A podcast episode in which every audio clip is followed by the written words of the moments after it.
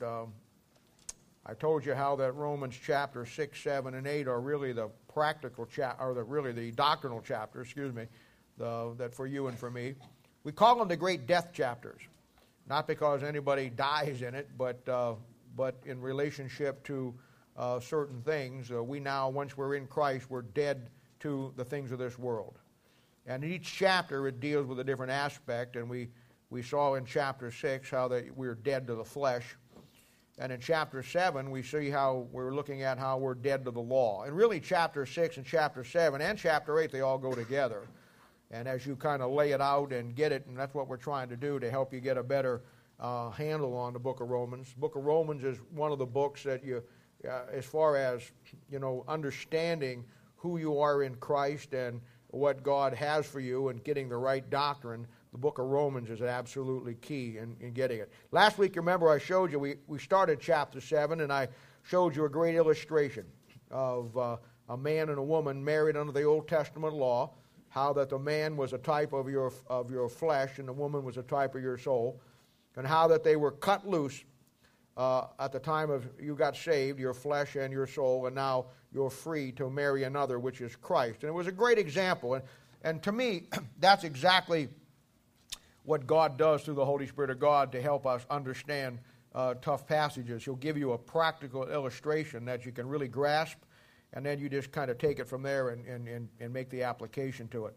I told you last week how that every book of the Bible has a natural division to it. It's really the key to understanding the Bible.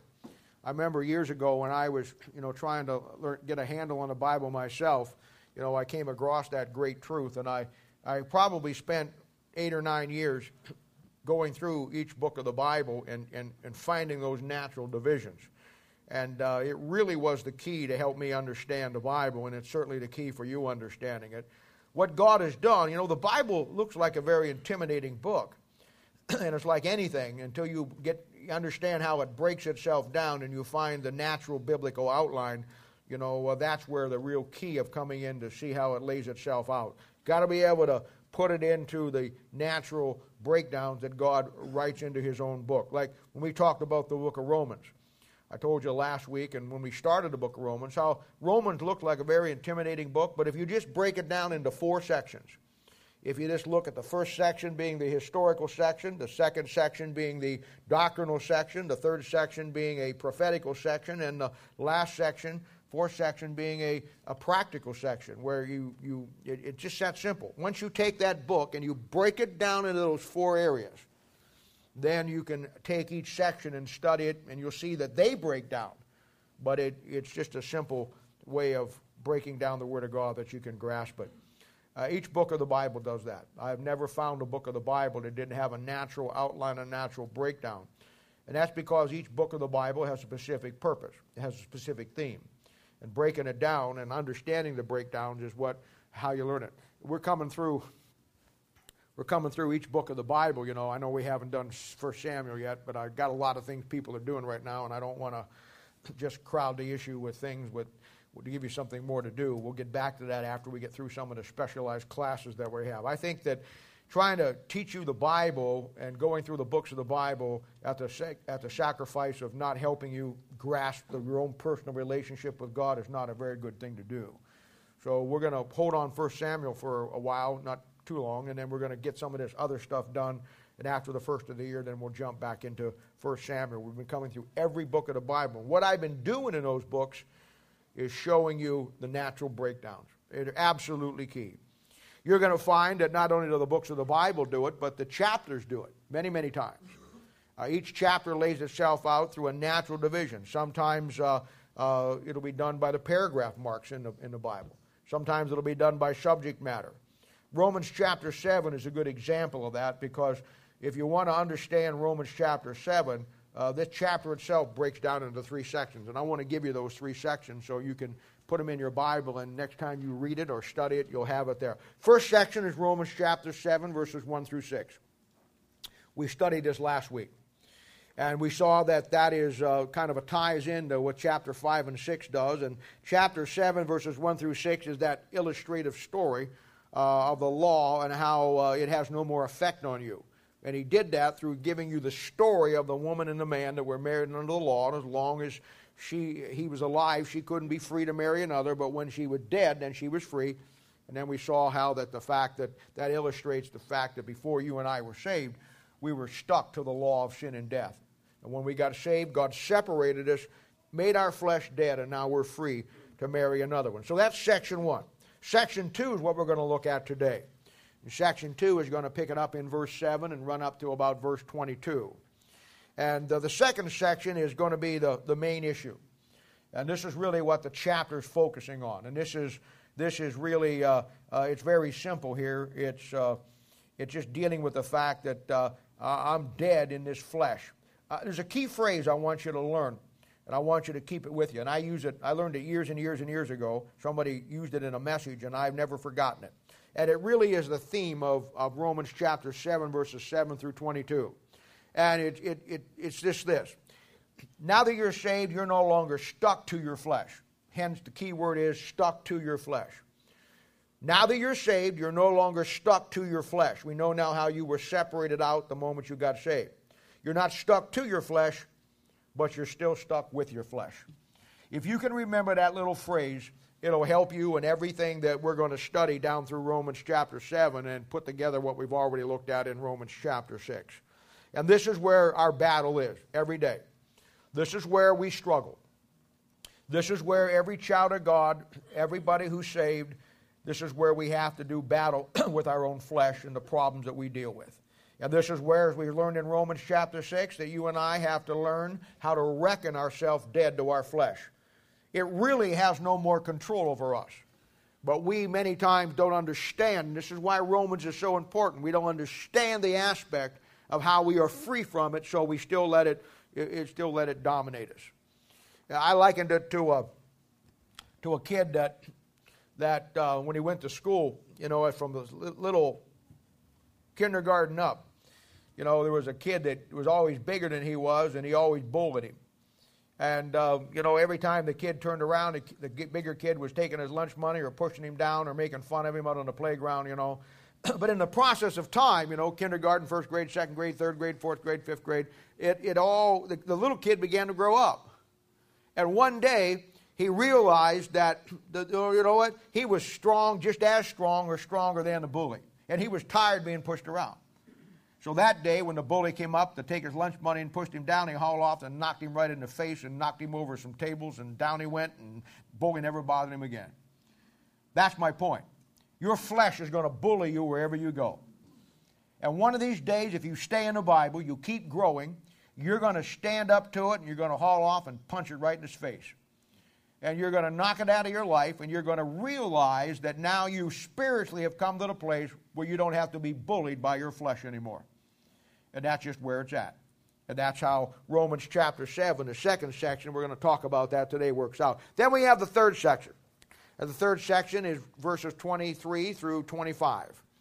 And this section deals with the fact that uh, uh, we're looking forward now to being totally delivered from this flesh. And that's going to happen when we get our new body, our glorified body. So you have those three sections of chapter 7. Chapter 1, uh, uh, first section, deals with the illustration that we looked at, telling us that we're free. The second section uh, talks about the struggle that we have. And then the third section talks about how that someday we're going to be delivered. And the third section, verses 23 through 25, lead us right into chapter 8, which is the greatest chapter in the Bible on you getting your glorified body and Christ coming and taking us out of this mess. Now, these natural uh, breakdowns, uh, basically, when you get them down, they lead to a better understanding of, of the Scriptures. What it does, if you read the book of Romans, or any book of the Bible, it just kind of all runs together. You don't know where to start and where to stop. You don't know when he's ending one thought and starting another. And it can be confusing. And this is why people, I believe anyhow, this is why so many people uh, start, I believe they want to read the Bible, they start to read the Bible, but they get confused when they start reading it because they don't know what they're reading. They don't know where to start and where to stop. They don't know, they don't know what he's saying because they don't know where he ends one thought and he begins another. And the Bible can be that way. And of course, the answer to that is to let somebody help you break it down. Somebody help me break it down. I want to help you break it down so when you read the Bible, you can read it with better understanding that keeps it from running all together. All right, let's read Romans chapter 7. We'll pick it up in verse 7 and come down through verse 22 or 23. Then we'll come back and we'll, we'll make some comments on it here. Here's what he says What shall we say then? Is the law sin? God forbid. Nay, I had not known sin but by the law. For I had not known lust except the law had said, Thou shalt not covet. But sin, taking occasion by the commandment, wrought in me all manner of concupiscence. For without the law, sin was dead. For I was alive without the law once, but when the commandment came, sin revived, and I died. And the commandment which was ordained to life I found to be unto death. For sin, taking occasion by the commandment, deceived me, and by it slew me. Wherefore the law is holy, and the commandment holy, and just and good. Was then that which is good made death unto me? God forbid. But sin, that it might appear sin, working death in me by that which is good, that sin by the commandment might become exceedingly sinful. For we know that the law is spiritual, but I am carnal, sold under sin. For that which I do, I allow not. For what I would, that do I not. But what I hate, that do I. If then I do that which I would not, I consent unto the law that it is good. Now, when it is no more I that do it, but sin that dwelleth in me. For I know that in me, that is my flesh, dwelleth no good thing. For the will is present with me, but how to perform that which is good I find not. For the good that I would I do not, but the evil which I would not, that I do. Now, if I do that I would not, it is no more that I do it, but sin that dwelleth in me.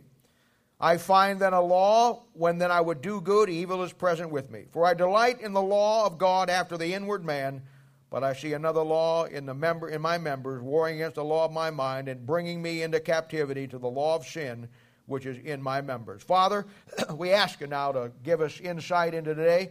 Help us to take the Word of God and to, and to dissect it out. Help me to take this passage and break it down for these folks that they might be able to have a better understanding of this great battle that we struggle with.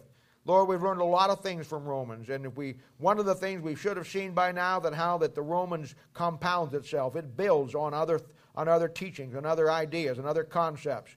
And Lord, we've already looked at Romans chapter 6, and now we're going to build on top of that something else that ties in with that, that helps us better understand where we're at.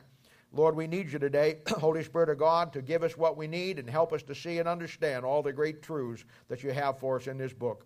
We'll thank you and praise you in Jesus' name. For his sake we ask it. Amen.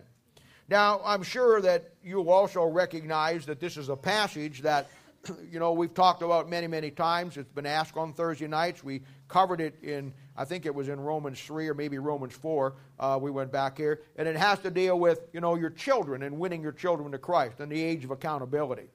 And this is the passage that we, we go to to, uh, to look at that and to see how that the fact that your child uh, is uh, under grace or God imputes no sin to that child until they reach that point in their life where they transgress the law, know good from evil, and then make the wrong choice. And obviously, we use that passage, but I need to help you understand that that's not really the main purpose of the passage.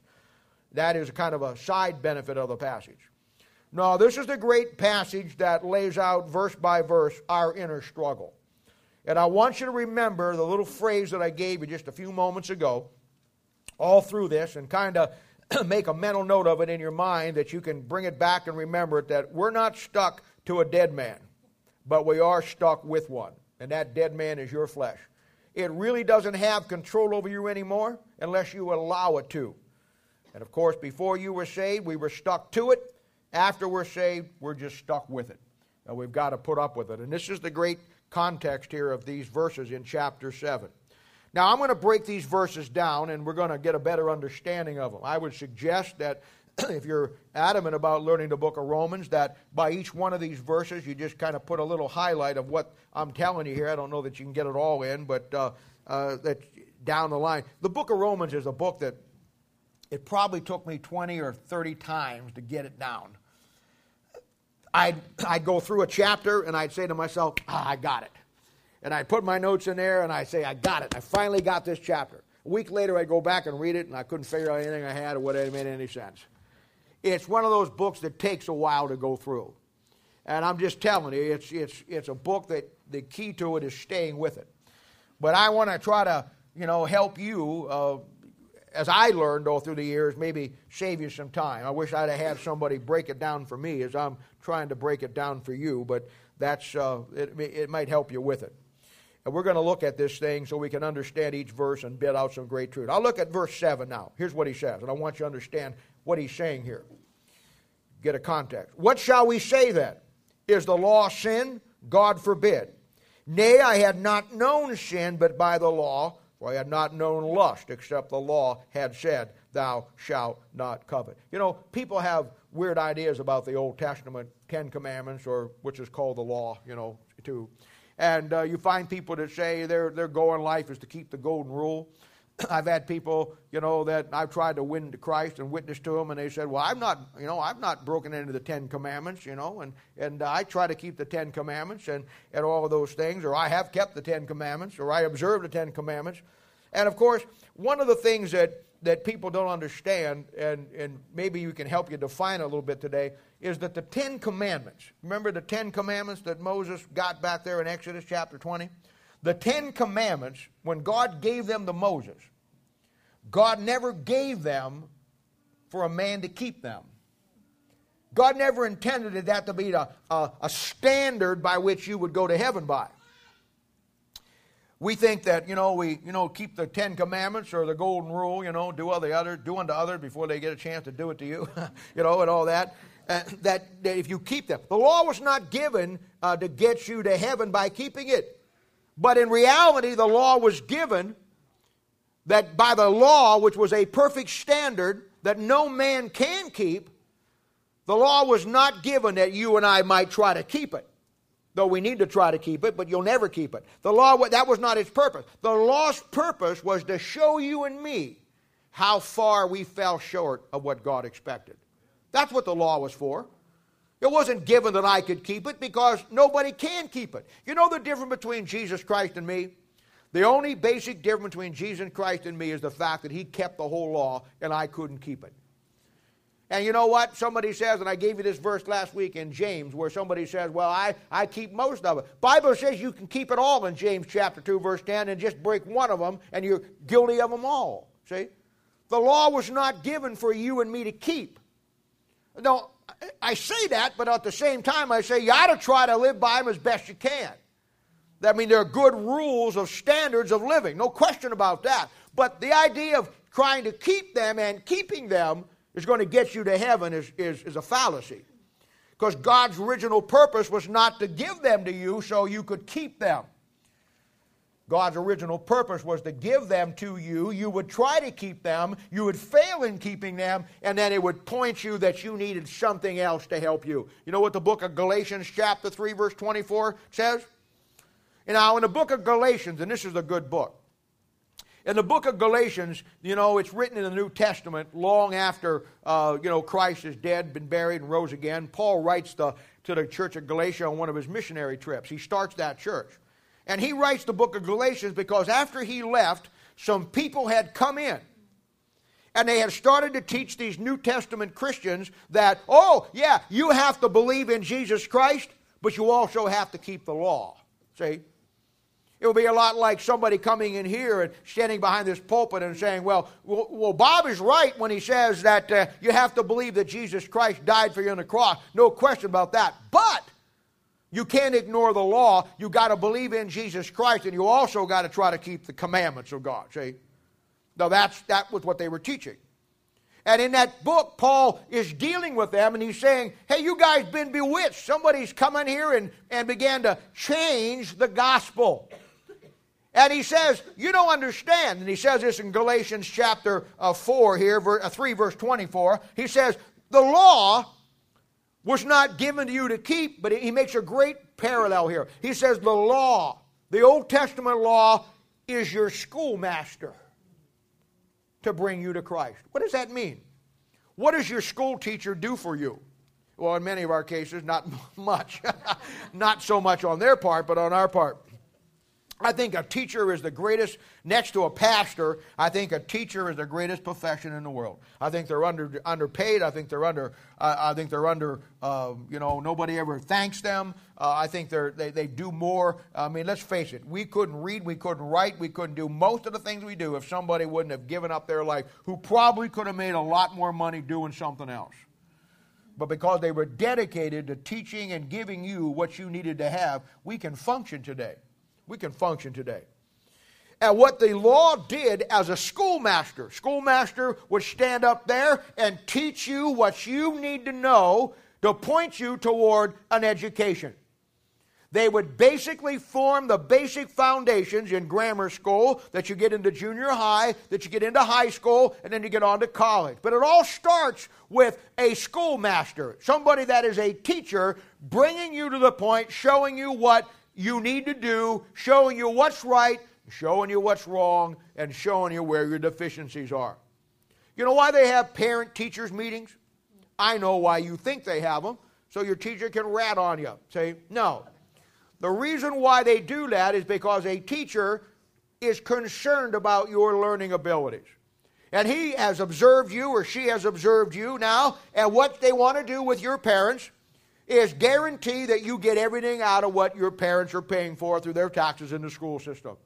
So they sit down with your parents and they say, She's doing really well in this, she's doing pretty good in this, not doing very well in this. He's doing terrible in this, he's doing pretty well in this. He just doesn't apply himself. He daydreams. He, he doesn't pay attention. She has a short attention span. She doesn't turn in her homework on time. Now, we look at that as being ratted out. The teacher looks at that as showing your deficiencies. That's what the law does. When your teacher sits down with your parents and says, Bob is a great kid, but here's where he falls short based on the standard that we have of teaching. The law says, Bob thinks he's a great guy, but he falls short of what God expected because he can't even approach the law to be able to keep it. That's how important it is. Now, what he's saying in verse 7, or should I say, the point he's trying to make, he's trying to say this. And this is what you want to understand about verse 7. He's saying, because the law showed me that I was a sinner, that doesn't make the law a sinful thing. See what he's saying? What shall we say then? Is the law sin? See, what he's saying is just because the law uh, because the law tells me I'm a sinner, it doesn't mean that the law is sinful. Just the opposite. The law is perfect. The law was holy. You see, the law is not sin, but rather the law reveals my sin. See? Your school teacher wasn't a bad person. She just revealed to your parents what your deficiencies were. So when he talks about the law, he likens the law to a schoolmaster. Someone who sits down and teaches you, but also points out your deficiencies. There's no sin in the law. The thing that you need to realize is that the sin does not cause, the law does not cause you to sin. The law rather reveals our sin. And that's what he says in verse 7. He says, I had not known sin but by the law. See? Except the law said, Thou shalt not covet.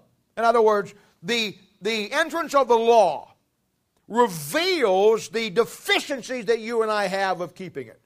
Because try as we will, try as we will, we will never be able to keep the law. That is why, ladies and gentlemen, that when Christ came down and God sent his Son, he, the only way that he could save us when we talk about winning somebody to Christ, the only way that you can get Christ's salvation in your life to save you is simply because He did for you and for me what we could not do ourselves. You know what He did? He kept the law. He kept the law where I could not.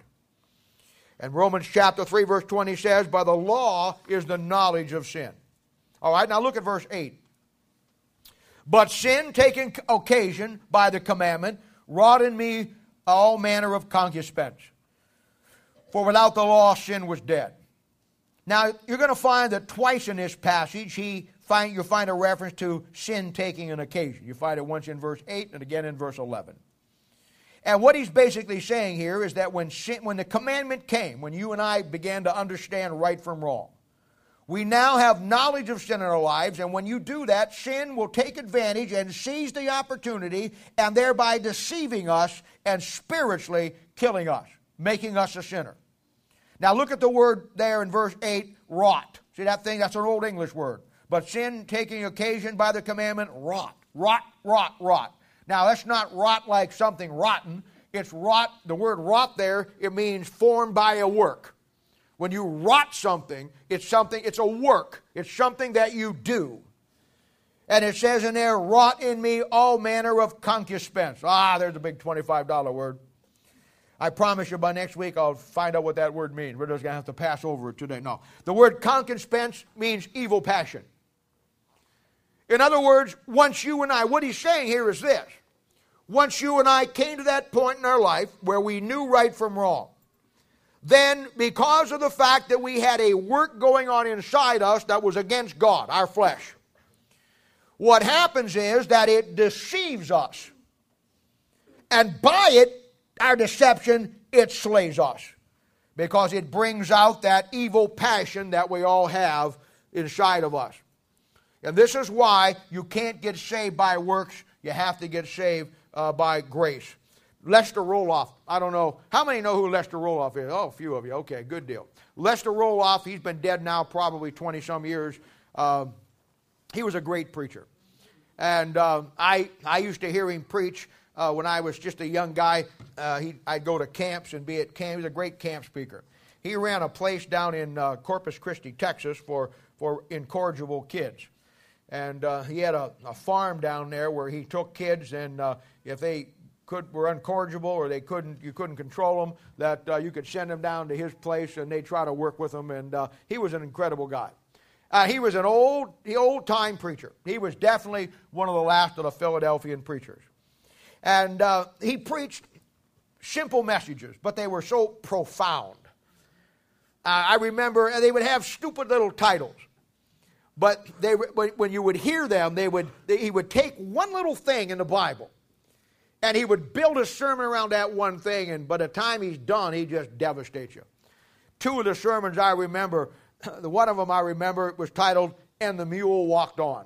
Now, let me ask you a question for you Bible theologians here. If I would say to you, he preached a message on the mule walked on, where would you say he was preaching at in the Bible? This is just a little game here. Anybody? No, no, no, raise your hand.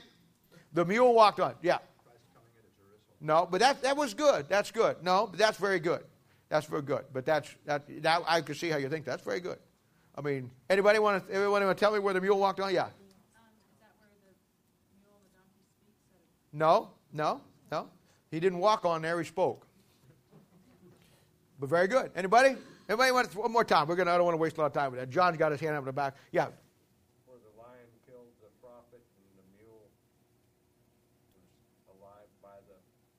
No, no. But I, at least you're thinking where the mules are.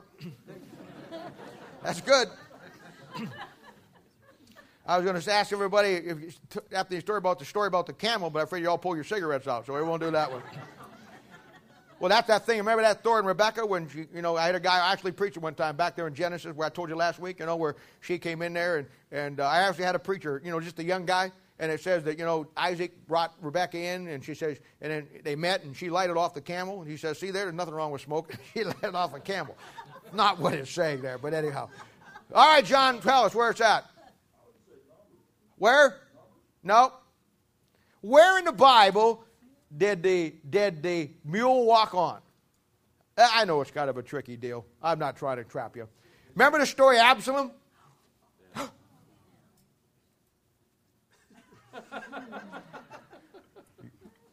You got your gun with you today? Yeah. Oh, you do? Okay. Well, there's a couple of guys back there I'm not sure of. If I ask you to shoot one of them, I want you to go ahead and do it. Remember the story in Absalom where he's on the mule and he's running and his, he had that beautiful hair? Remember? And he got caught in the branches by his hair, remember? And the mule did what? The mule walked on, see? And he, he built one of the greatest messages around that little goofy thing. But that's what he did. He was just an old farm boy he never had much of an education, but boy, he loved God and knew the Bible. And one of the greatest messages I ever heard him preach was the mule walked on. he's the guy that originally preached the sermon that I preached many, many times. I don't I never preach it to you here, but uh, he preached a message on the laughter of God. There's four types of laughter in the Bible. And he took that, and I got to tell you this. We were down at Ch- Ch- Chautauqua Christian Camp. Chautauqua was down uh, along the Ohio border, and it was a really rough town because uh, uh, uh river towns or you know river cities are always really tough, and uh, it was always a rough camp. And uh, we get in there, and there'd be about five, six hundred teenagers in there. And we went down there one time, took some people down from our church, and he was preaching tonight, and it was a rough camp. I mean, rough camp because there were some guys that, and gals that, you know, they wouldn't, you know, they wouldn't turn over to God, and it's a, it was a real spiritual battle. And the third night, which was Wednesday night, he preached a message on the laughter of God. And it was in a big tent. And while he started to preach that message, the worst thunderstorm I ever heard in my life came up. And I mean, he's up there preaching, and the lightning was crashing, and the thunder was racking and the rain was coming down and he's preaching up there on the laughter of God.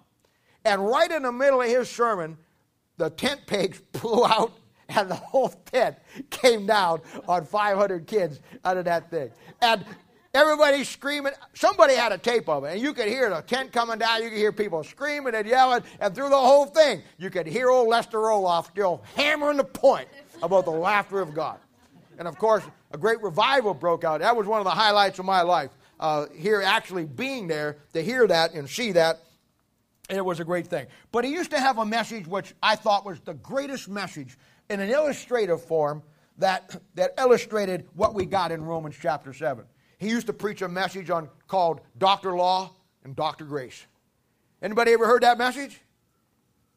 Good. I'm not going to tell you what it is. I'll save that and preach it down the line someplace. Here's what he'd say he'd open the thing up and he'd talk about Dr. Law. And what he was doing, he was illustrating the difference between, like Romans chapter 7, the law in its relationship to us, and then grace.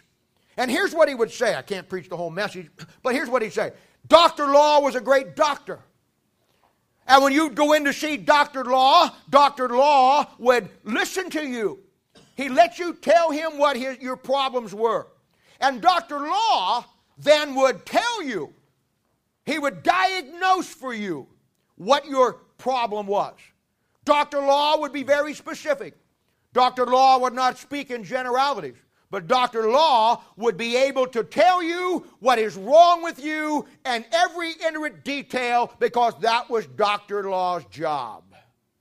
But Dr. Law could not prescribe a medicine to fix your problem. You see, Dr. Law, all he could do was tell you what was wrong with you. Dr. Law did not have the ability to fix what was wrong with you. Once Dr. Law defined for you what your problem was, then he sent you to his associate, Dr. Grace. Dr. Grace would take you with your problem and have the solution to solve the problem that you have. But Dr. Grace could not operate without Dr. Law. Because where Dr. Law could diagnose the problem, Dr. Law could not fix the problem. Where Dr. Grace could fix the problem, he could not operate without the counterpart, Dr. Law, telling you what your problem was. See how it works? The law shows you what's wrong with you and I, Dr. Law. But grace is what God uses to fix what's wrong with us. See how it works? Now, those are the kind of simple sermons, simple, my foot, profound, but in simplicity, that I was raised under. See? Those guys knew how to take the Bible, unlike guys that you hear today, they're just wisps of smoke. There's no, there's no thought to it, there's no depth to it. Those old boys was able to take a passage and open that thing up and just give you more gold nuggets than you could ever carry home. Why? Because they believed the book that they were preaching and they had a relationship with it. Dr. Law and Dr. Grace. You see, the law, there's nothing wrong with the law, but it diagnosed what our problem was. But the law can't fix it, so it sends you over to Dr. Grace. And when you got saved, you didn't get saved by the works of the law, you got saved by grace through faith. But Dr. Law had to diagnose the problem, but only Dr. Grace could fix it. And oh, my friend, what a great, great illustration that was. You know what? That's the biblical format for everything in the Christian life. Some of you were inspiring to work with me in, in counseling and working with people. Some of you will make pretty good counselors. You're already well on your way and you get a lot of experience, and we put you in a lot of scenarios, and you do very well with it. And you're going to get better in time at it. But the same format is here. You can't help somebody fix the problem that they got till you first have them see what the problem is. You know what I found in dealing with people? You're going to find what I call the Baptist two step, two step shuffle. Now, I know Baptists aren't supposed to dance. But boy, for somebody who aren't supposed to dance, there's a lot of Baptists that do a lot of dancing. Dancing around the Word of God, see? And dancing around the issues. And the bottom line is this you're going to start dealing with people, and they, you're going to try to, you, you, before you can fix them, before you can administer the grace to them to help them solve their problem, they've got to first identify that problem. I've told you many, many times that out of this thing right here, uh, when you're learning this, God's going to show you what issues you have in your life. Your job is to identify those issues, attack those issues, and in time solve those issues. If you're not willing to do that and be honest about your issues, you'll never solve the problem. We see it in dealing with people. How many times has somebody come in here and had issues? And, you know, when we'll sit down and talk with them, you know, and I'll put them up, work with some of you folks, and you'll take them and you'll work with them and you'll start to disciple them and you'll do this and you'll do that and you'll help them. But the bottom line is this: they, you only meet with them a couple of weeks, and you start to, when you start to meet with them, you start to see the old Baptist two-step shuffle. They start to dance around the real issues. Do you know they've got an issue? They insist they don't have an issue, but that issue keeps, keeps messing them up. They're not willing to uh, diagnose what the real problem is. You know what that takes? You know what it means that when you and I stop, sit down, and look at our issues and die? You know what that really is? It's simply getting honest with yourself. It's stopping and saying, okay, I'm quit playing in games. I have this issue. And I can dance around it all day long. I can pretend I don't have it. You know what? It's, it's, it's, it's, it's like that, that, that internet commercial with the two turtles. You know, when they're playing hide and seek with a guy and a girl turtle, and she's sticking her rear end or sticking out behind the couch, and she thinks she's hiding. And he says, I can see your butt. She thinks she's hid. Now, this part is hid. And she's over there saying, I'm hiding, but the rear end is sticking out. and what we do in our little worlds, we just think we hide, but our rear end is always sticking out. Now, you know what? That's just the way it is. You, the first thing it takes for you to get your problem solved, whatever it may be, you got to get honest with yourself. You got to realize that you have an issue. I would be more than happy in all the world. It would save me so much time. It would save me so much, save you much time. And I don't worry about me because I get paid for it. What bothers me is when many of you sacrifice your family time, give up this, give up that to work with people, and all you do is you think you're going to discipleship, but in reality, you're going to a dance. All it is. I just assume somebody, when you diagnose it, they say, you know what, that's my problem, but I got to be honest with you, I kind of don't want to fix it. I don't really want to do it. I know if I do it, I'll last about a week because that's just me, and so I just assume and save everybody a lot of time. But it never works that way. Never works that way. No. The bottom line is before you can fix anything in your life, this principle goes all the way through the Bible. You have to be willing to be honest with yourself and say, This is my problem. And then deal with that problem. You can't blame it on somebody else. You can't blame it on the way you were raised. You can't blame it on your parents. You can't blame it on this. I mean, obviously, things in life have an effect on us and bring us to a point. But you know what? Once you're confronted with the Bible, once you become a new creature in Christ Jesus, the Bible does say that all things become passed away, all things become new. There comes a time in your life where you got to quit blaming on everybody else. You got to step up to the plate and say, "No, I'm going to eat this when it's mine."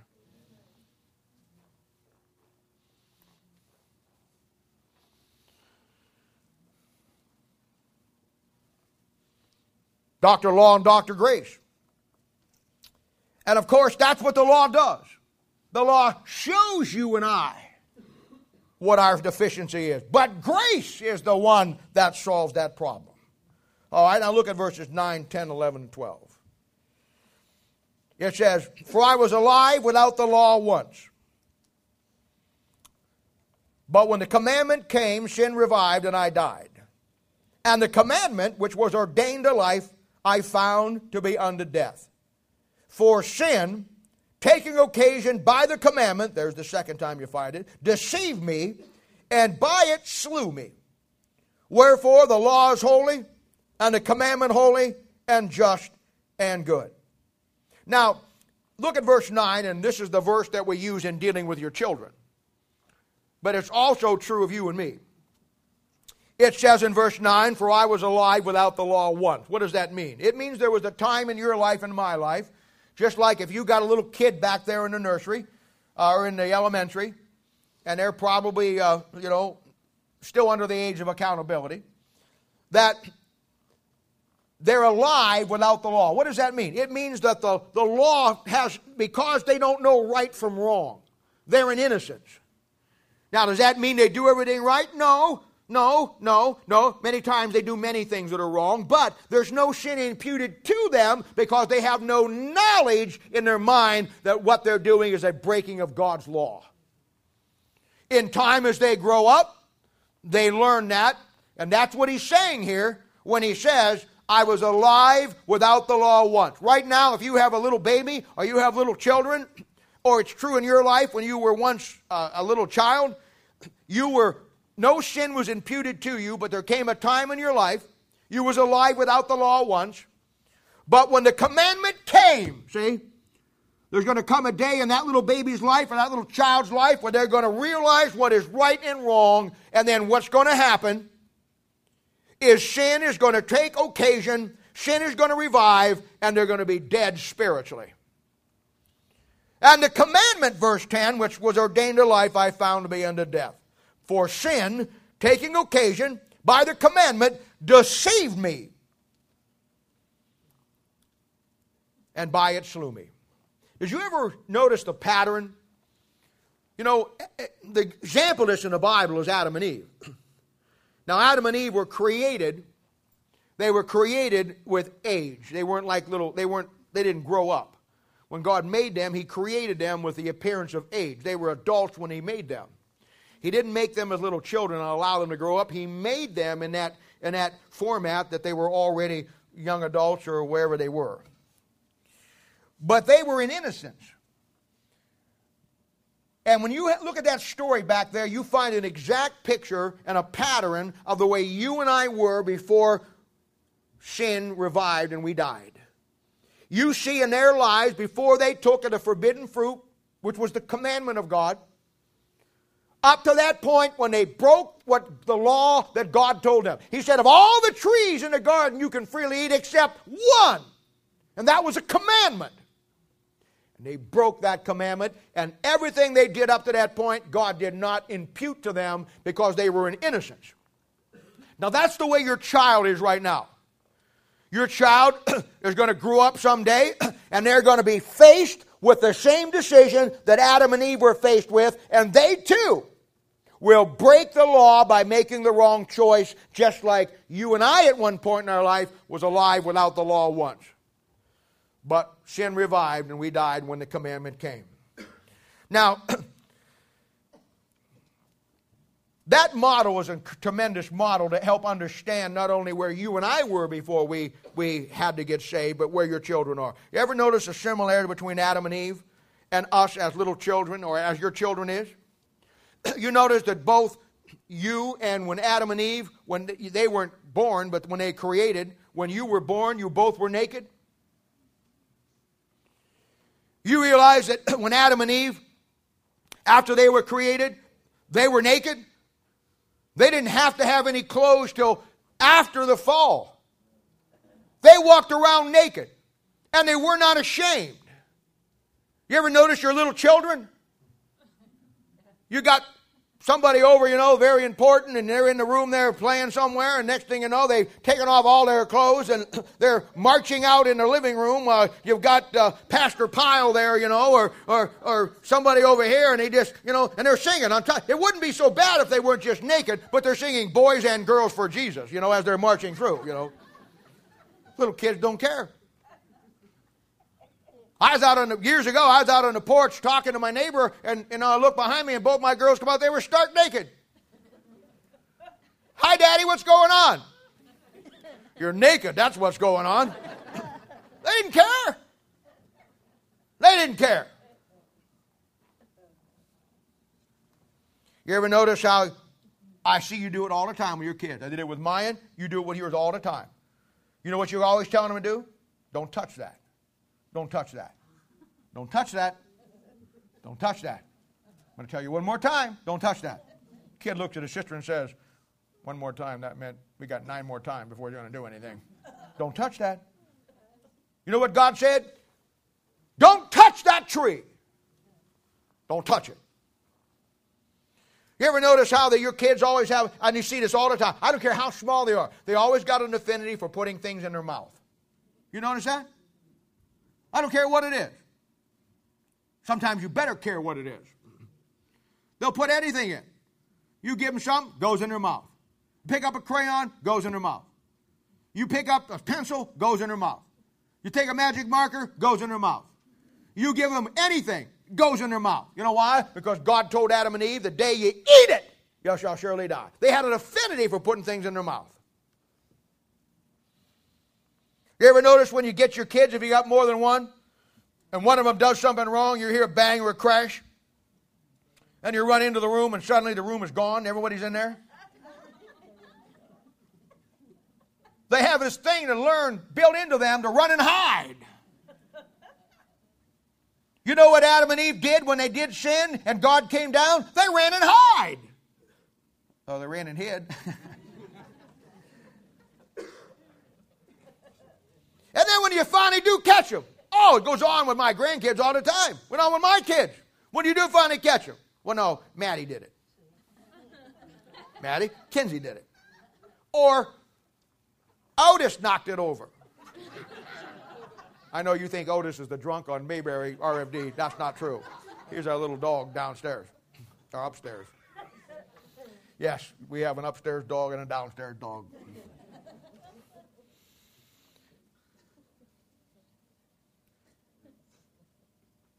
When God came to Adam and Eve and he said to Adam, she said to Eve, she says, Eve, what'd you do? You know what Eve said? He said, the devil made me do it. She was writing lines already then for Flip Wilson. he looked at Adam and he says, what she, Adam, what did you do? You know what Adam said? He says, well, Lord, the woman you gave me. Now, you can use that guy down the line someplace. That comes in handy.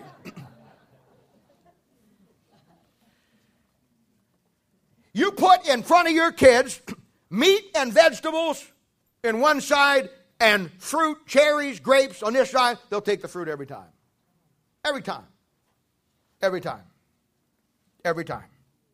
You see, the pattern of Adam and Eve in innocence, no sin imputed, is just like your children right now. And like what you and I were when the Bible says in verse 9, for I was alive without the law once.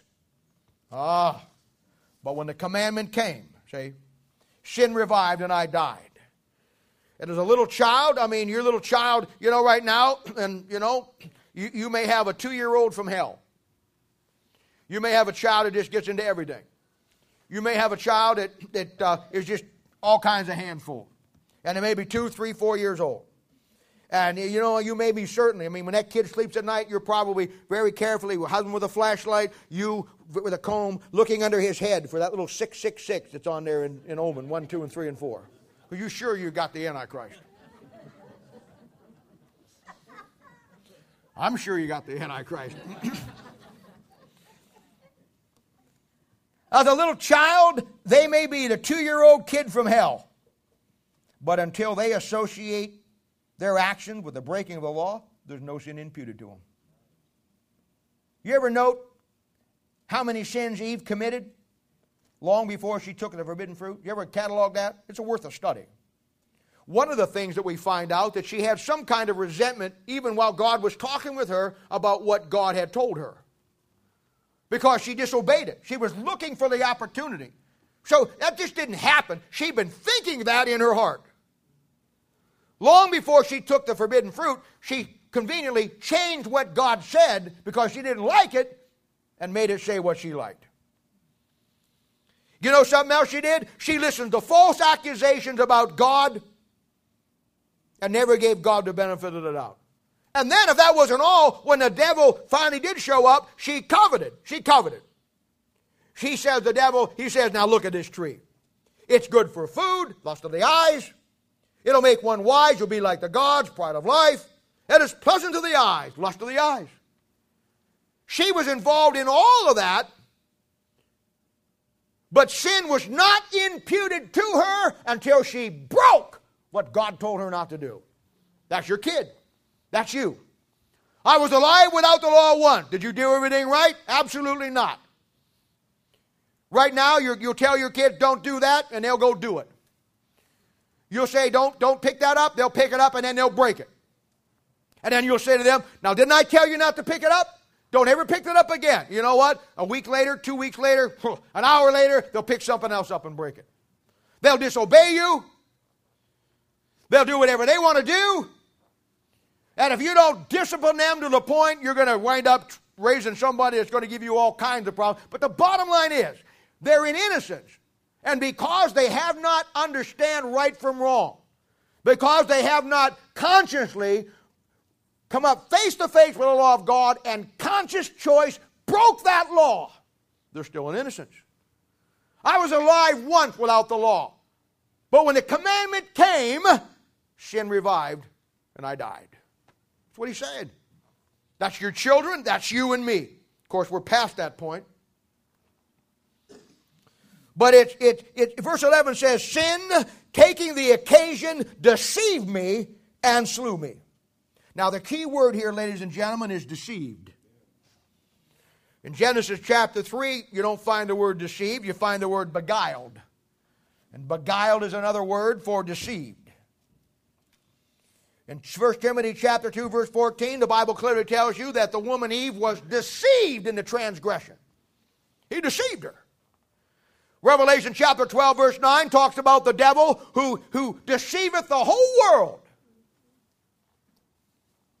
Luke chapter 21, verse 18, uh, verse 8, the Bible says, Take heed that you be not deceived. Do you ever see how, and this is a great study in itself, do you ever go back and do a, uh, do a analysis, a situation study on how she got deceived? You know how she got deceived? It's the same way, ladies and gentlemen, you and I deceive ourselves today. Same way. You see, when that commandment comes, Sin takes the occasion of the law and the occasion of where we're at, and then it deceives us. And Eve got deceived. And Eve's deception made her a sinner. There come a time in your life and my life that we were once in innocent, but when we got deceived, we became sinners. And for the most part, every problem we have in our life today is nothing more than a continuation of that deception. You know why the Bible is so important? You know why I have you put those little verses on three by five cards? You know why the Bible says, Thy word have I hidden in my heart that I might not sin against thee? You know what the Bible says, Thy word is a lamp unto my feet, light on my path? You know why the Bible says, How wherewithal shall a young man cleanse his way by taking heed thereto according to thy word? You know why the Bible says that? Because the only way to keep from being deceived is to have the word of God that you go by. You know what Eve did? She deceived herself because she thought she knew more about what God said than what God said. She was just sure God didn't mean what she said, so she changed the principle and got deceived. You know how we get into problems? Every one of us. Every one of us. You know how we get into problems? We get into problems because at the end of the day, ladies and gentlemen, when you got an issue in your life and somebody tries to tell you, whether it's me, whether it's your mother, whether it's your father, whether it's some friend, you simply think that we're right and you're wrong.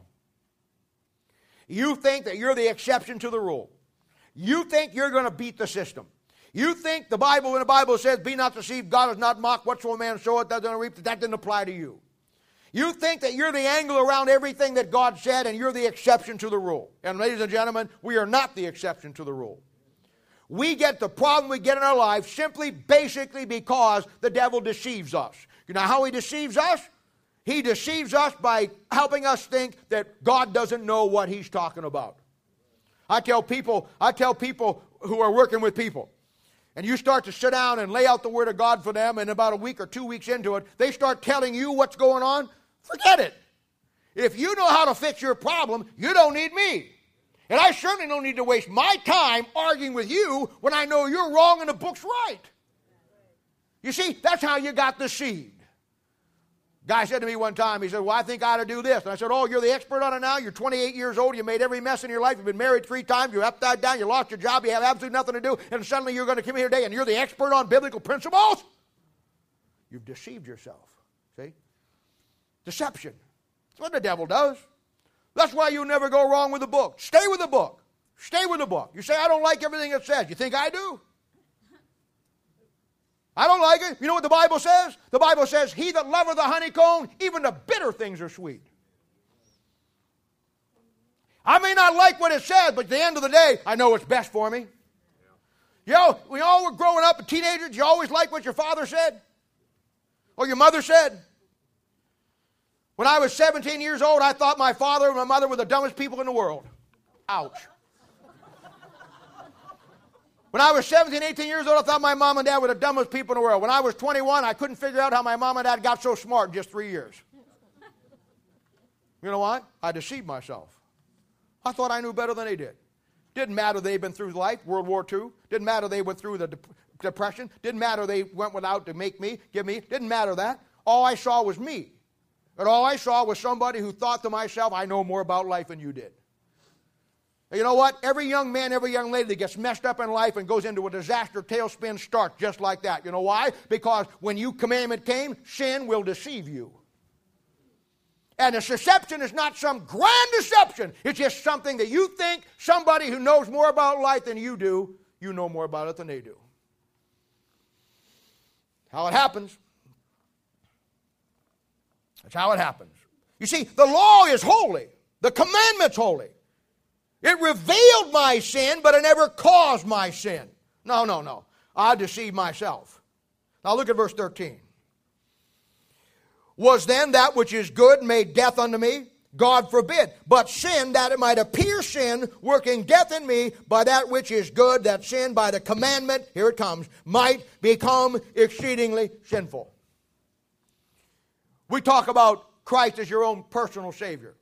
We had a soul winning class yesterday, our last class, and I, I came down through that and I talked to the people there about how that uh, a person has to see uh, when they get saved. They have to understand that it isn't about I want to get saved to fix my marriage. It isn't about I want to get saved so I can re-put my relationship back with my girlfriend. It isn't about I want to get saved so I'll find a job. It's about I need to get saved because I am a sinner. I have a personal sin debt. Your sin becomes exceedingly sinful. It's a personal thing between you and God.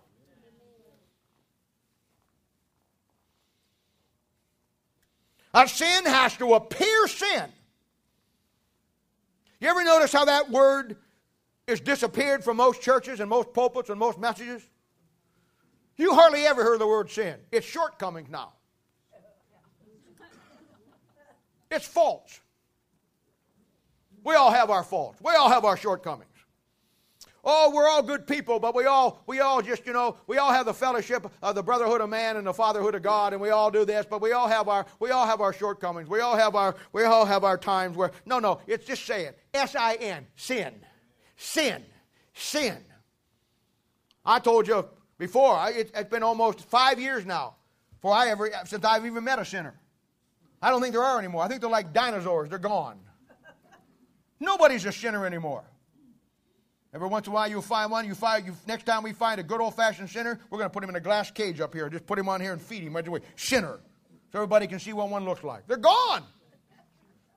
No sin anymore. We've eradicated sin. Like a lady one time, a guy was preaching out of Revelation. And he was preaching over there, and the lady come up to him afterwards. She says, "Brother," she says, uh, uh, "You're talking about the devil." She says, "I read back there in Revelation chapter 12 where the devil was chained. Now you're talking about the devil being around here doing all that stuff. Bible says the devil's chained." He says, "Yes, ma'am, he is, but He's on a long chain. yeah, he's on a long chain. Long chain. All right, look, verse 13 again. It says, Then that which was good was made death unto me, God forbid, but sin, that might it appear sin, working death in me. There it is.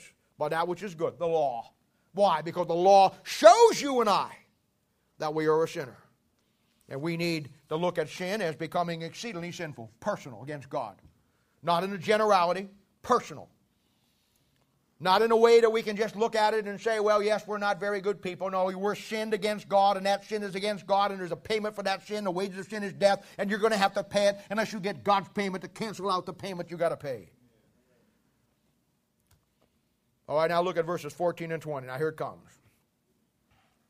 For we know that the law is spiritual, but I am carnal, sold under sin. For that which I do, I allow not. For what I would, that do I not. But what I hate, that do I. If then I do that which I would not, I consent unto the law that it is good.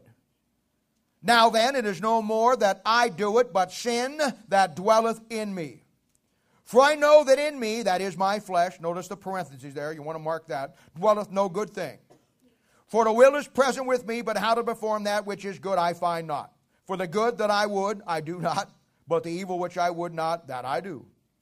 Now, if I do that what I would not, it is no more I that do it, but sin that dwelleth in me. You see, keep that thing in mind that I told you about. It's a key. After you're saved, you're no longer stuck to your flesh, but you're stuck with your flesh. You're not stuck to a dead man anymore, but you're stuck with one. If you ever doubted the two natures of the believer, this passage here will settle the issue. This, without a doubt, is the greatest place in the Bible. 14, 15, 16, 17, 18, 19, 20 is the greatest place in the Bible that demonstrates and shows you and I the number one problem we have. The number one problem that you and I have. The number one problem that you and I deal with. Remember, you can't fix the problem till you know the problem. And this is the this text in the Bible is our struggle. And I and I and I, and I got to say this. I am so glad that when God wrote this passage in here to show me how my struggle is and how day after day after day I fail and have to go through the same issues. I'm glad that God chose the Apostle Paul to write this passage. You know why? Because without a doubt, the Apostle Paul was probably the greatest Christian that ever lived. You know, sometimes we read Paul and we study Paul and we think what God did with him and how God used him, and we forget that even though in all of that, he struggled with things just like you and I do. I take comfort in that. Now, that doesn't make me feel any better when I dis- disappoint God, but the bottom line is it helps me put it into context that the greatest Christian ever lived struggled with the same things that I struggle with. He did. And verses 14 through 20 is a state of every child of God from salvation to the rapture of the church. The Christian life is a battle. I remember years and years ago when I used to hear uh, these old boys preach, and I, I heard a guy preach one time, and I was about uh, uh, 20 years old, and I was just starting to put it all together. And it was at a camp again. And he got up there and he was preaching on the whole armor of God. And he said this. He said, Let me tell you, kids, something. He said, I know you may not understand this now, but he says, if you ever decide to give your life to God, and ever you ever decide that you're going to turn your life over to the Lord and you're going to stand for that book and you're going to do what, what God wants you to do, he says the battle you're going to get into is going to make all the battles of the world look like kids shooting marbles. He says, and I mean that. He says, so I want to preach to you out of Ephesians chapter 6 about the whole armor of God. because I'm telling you, kid, if you ever decide to be God's man or God's woman, and you ever decide to give it all to God and turn it over to Him, and burn your bridges behind you and give it to God and be what God wants you to be. He says the battle you're going to get into is going to make the Battle of Bull Run and Chateau Thierry and the Battle of the Marne and Guadalcanal and Saipan and Iwo Jima and, the, and Anzio and Normandy look like a bunch of campfire girls sitting around roasting marshmallows. You know what? When he said that, I didn't understand what he said. I mean, I heard what he said, but I didn't have the depth to get down to what he was talking about. That was some almost 35 years ago in my life. Today I can stand here before you after 35 years of being on the front lines, many times being in a foxhole by myself, many times being out there in the forward positions and taking lead point all by myself. And I can safely say I understand everything that he was talking about then. That's the battle we're in. And we don't, I'll tell you something. The battle, the worst enemy you and I have is you and me. Like somebody said, we have met the enemy, and he is ours. Christians got up and said, We have met the enemy, and he is us. We're the enemy. Verse 15 says, For that which I do, I allow not. For what I would, that do I not. But what I hate, that I do. You know what? This passage is, if it does anything at all, and it does a lot, it shows you the difference between a saved man and a lost person. It shows you that you, you, that, that you have a new nature and an old nature. most Christians can't ever get to this. You know what 1 John chapter 3 verse 9 says? It says that he that is born of God does not commit sin. Now that's one of the stellar verses in the Bible. You know what all the new Bibles, that verse has changed? It's changed from he that is born of God does not commit sin. It's changed to the, who, who is born of God does not practice sin. You know why it's changed? Because all the preachers and all the scholars who don't know what happened to you in the day you got saved and don't believe the Bible anymore, they realize that they still sin. And they had to come up, when you don't understand a verse, then change the verse because don't give the Bible the benefit of the doubt. And their take on it was this, and still is today. You go to most churches today, they preach on that, or most Bible studies, here's what they'll tell you that is a mistranslation. It doesn't say, He that is born of God does not commit sin. It says, it should say, He that is born of God does not practice sin because we know we're all saved, but the reality is we still sin. Now that's their take on it. So I don't understand that, so I'll change the word commit to the word practice, therefore fit into my little world. Well, the problem with that is, is that you're not understanding the doctrine behind it because you don't know the book of Romans. It says, He that is born of God doth not commit sin. My flesh is not born of God. So my flesh is going to continue to sin. What is born of God is me, is my soul. And when you don't understand the great doctrine of spiritual circumcision, when you don't understand how that before you were stuck together, your soul and your flesh, and God at the time of salvation separated you, sealed your soul with the Holy Spirit of God, and made you perfect, your soul today cannot, will not, under any circumstances, if you're a saved man or woman, your soul cannot sin. Your flesh can, but your soul can't. You know why? Because he that is born of God does not commit sin because he is born of God, and his seed remaineth in him because he's born of God. My flesh didn't get born of God, but my soul did. And when you don't understand the separation of the two, then you walk around thinking, well, you know, then that can't be right. No, it's right. You're wrong. You're wrong because you don't understand the, great doc- the greatest doctrine of the Bible of what happened to you the day you got saved. You want to give a preacher a test and find out if he's the right guy for you or not? Just ask him one question. Sit him down, have him over for dinner, feed him first so when he runs out the door he has a full stomach, and then sit him down there and ask him one question. Tell me, what happened the very second that I got saved and you got saved that was changed a second before I got saved. Tell me the process. Take me in the Bible and show me what transpired between my soul and my flesh. He won't have a clue. And that's why when they get to that passage, they say, oh, it can't be commit because we all commit sin. We have to change it to practice. Well, that don't work for most of the Christians I know. We like to practice it all the time. No, no, no. You got to get it in the right context. When you got saved, your soul was sealed by the Holy Spirit of God. It was separated from your flesh. Now you are two nature, an old nature and a new nature. That's what he's saying down here. He's saying, when I do sin, it is not me that sins. It's my flesh that sins because the real me is saved and sinless. That's why he says, For I know that in me, parentheses, that is my flesh, dwelleth no good thing. That's a great concept, folks. That's why he says, It is no more that I that do it, but sin that dwelleth in me, for I know that in me, that is my flesh, dwelleth no good thing. And that's the way it is. There's a difference between a shaved man and an unshaved man. If that wasn't enough, look at verse 25. So then, with the mind, I myself serve the law of God. Here it comes. But with the flesh, the law of sin. See the difference? So with the mind, the mind. How many times have I told you that the job of every Christian is to let this mind be in you, which was also in Christ Jesus? Bible says in 2 Corinthians chapter 10, verses 1 through 5, casting down every imagination and every thought that exalted itself against the knowledge of God, bringing into captivity every thought to the obedience of Christ. This is why you're to renew your mind. This is why you're to transform your mind. Because with your mind, I myself serve the law of God, new nature. But with the flesh, the law of sin, the old nature. Then he says this, and oh, here we are. Well, this is us. I'm just glad Paul wrote it. We're in good company. That which I do, lying, cheating, murder, lust, sacrilege, stubbornness, I allow not.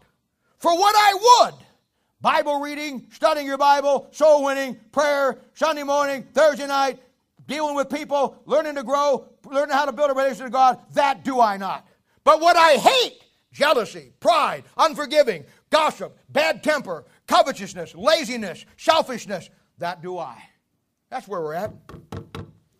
Now, did you notice down there, even though you're a Christian and you do those things, it says, but what I hate, you got to hate those things. You got to hate them every time you do it. You got to get so mad at yourself when you drop the ball with God because you realize the price that was paid, what God done for you, and you get so irritated at yourself because that struggle of that flesh of just always there. I mean, I'm not stuck to a dead man anymore, but boy, he is calling me, following me around, and every time I stop, he bumps into me.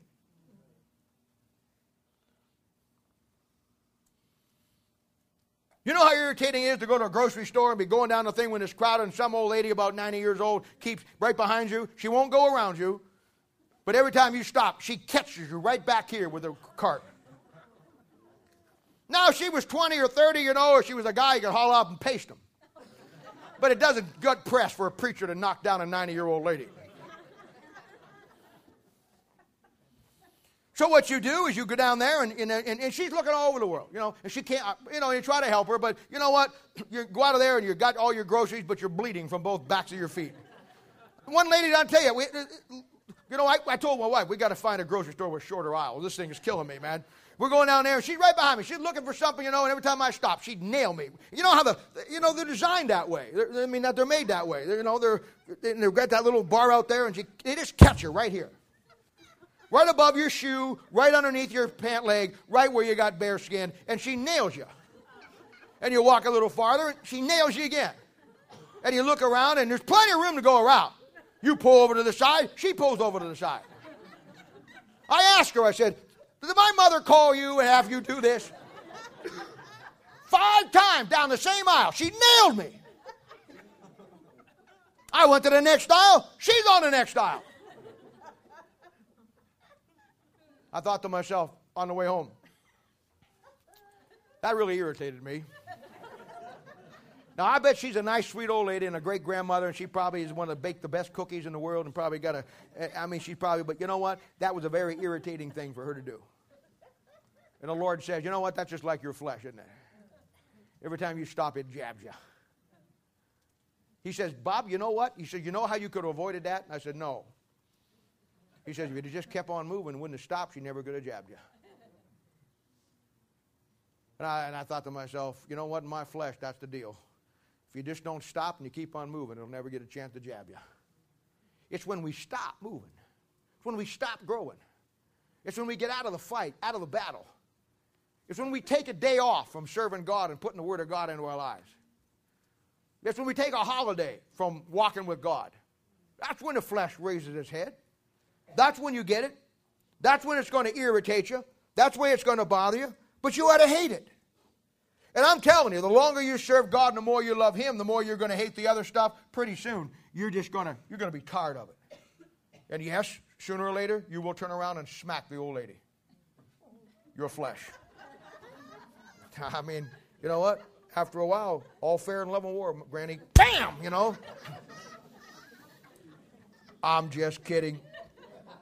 I'd never do that. I'd never do that. But isn't that the way it goes with you and me? We try to get going good. You know how it works, don't you? You know how it works, don't you? I mean, you come home to the place when you're going to study your Bible. You leave Sunday morning, you're all fired up. God spoke to your heart. Or you come to Thursday night Bible study like the one we had last Thursday night when we get into those things like Christ. And I could see the movement and the stirring on your face. I can see the depth of your soul. God would ring some of your bells all the way down and just got you all the way down to your toes. And you go out of there with the best intentions. And you go home that night and you say, Well, I'm going to spend some time in the Bible. And then something comes up, phone rings. You got to do this, got to do that. Then you say to yourself, Well, I'll do it tomorrow. God will get up early in the morning. Then you sleep in. Then you're late. Then you say, Well, I'll do it on my lunch hour. Then you got to do something else on your lunch hour you forgot to do. Then you say, Well, I'll get it done tonight. I'm going to go home and I'm going to give God, carve out a couple hours for God. You know how it is. You walk in there, boy, and the TV's on, and you walk in there, and there it is Monday Night Football. And you say, well, okay, God, I'll be with you in just a minute here. I go, go, go, go, go, go. This, you know, I forgot this game is on. I really want to see it. You know what? I'm just going to watch it five minutes. And two hours later, you know what? It's over with. You haven't got anywhere in the Word of God. And you know what? You'll tell yourself the next day you'll do the same thing, and tomorrow's got just as many excuses as the day before had. That's our problem. It's our problem. You can't play with your flesh. You can't make a deal with it. You can't work an angle with it. All you can do is kill it. Kill it. Kill it. And that's just the way it goes.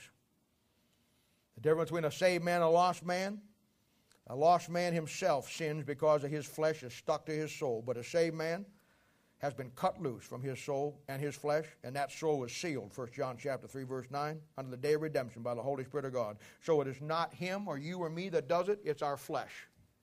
This is why I talked to you when we started this study about the greatest word in the Christian vocabulary for me, anyhow, is the word consistency. You're not going to make it every day. You're not going to do what's right every day. And there are going to be times you're going to fail. There's certainly times that I fail. You know what? So what? Stay consistent. God doesn't expect you to live a perfect life, but He does expect you to live a consistent life. He does expect you that when you fall down, you get up. He does expect you to quit blaming your problems on everybody else. He does expect you to grow up and be a man or be a woman and take responsibility for your own life and do what you got to do. You are in charge. He t- he, consistency is the name of the game. Taking the Word of God, applying it to our hearts and our lives, and then coming to the point where we understand the great concepts, the, the greatest battle we face. Yeah, we were alive without the law once, but when a commandment came, sin revived and I died. And now I struggle every day with my flesh, just like Paul did. You know what? Paul was the greatest Christian ever lived, but if I'm sitting right here, I can think of four things that he did were the stupidest things a man could ever do in his life, and one of them cost the rest of his ministry. The greatest Christian that ever lived. You know why? Because he was just like you and me. He got himself in the way of God just like you and I get ourselves in the way of God. That's why God allowed him to write it. I mean, we wouldn't have took much stock in it if he'd have picked, you know, Pilate to write it. But when he picked the greatest Christian that ever lived, you see, that's what I keep telling you. Everything in that Bible was by design. When he picked the greatest Christian that ever lived to live by the standards and show us where he failed and his frustration with it, because he used his frustration to illustrate to us why we have our frustrations, Dr. Law. But Dr. Grace shows you how to fix it. It's a war of your mind. There's a battle today that rages throughout this world. It's Not the battle in Iraq, not the battle in Afghanistan, not the battle in the Middle East. Those those are battles. The battle today in Christianity is the battle for your mind. And you're either going to put God's mind in it or you're going to put somebody else's mind in it. But that's where the battle is. And your success deals with Dr. Law and Dr. Grace. The law revealing to you what the problem is, and then Dr. Grace being able to fix that problem. Starts with salvation and it works all the way through your life as you transform yourself to be like Christ every day of your life. Let's pray. Father, we thank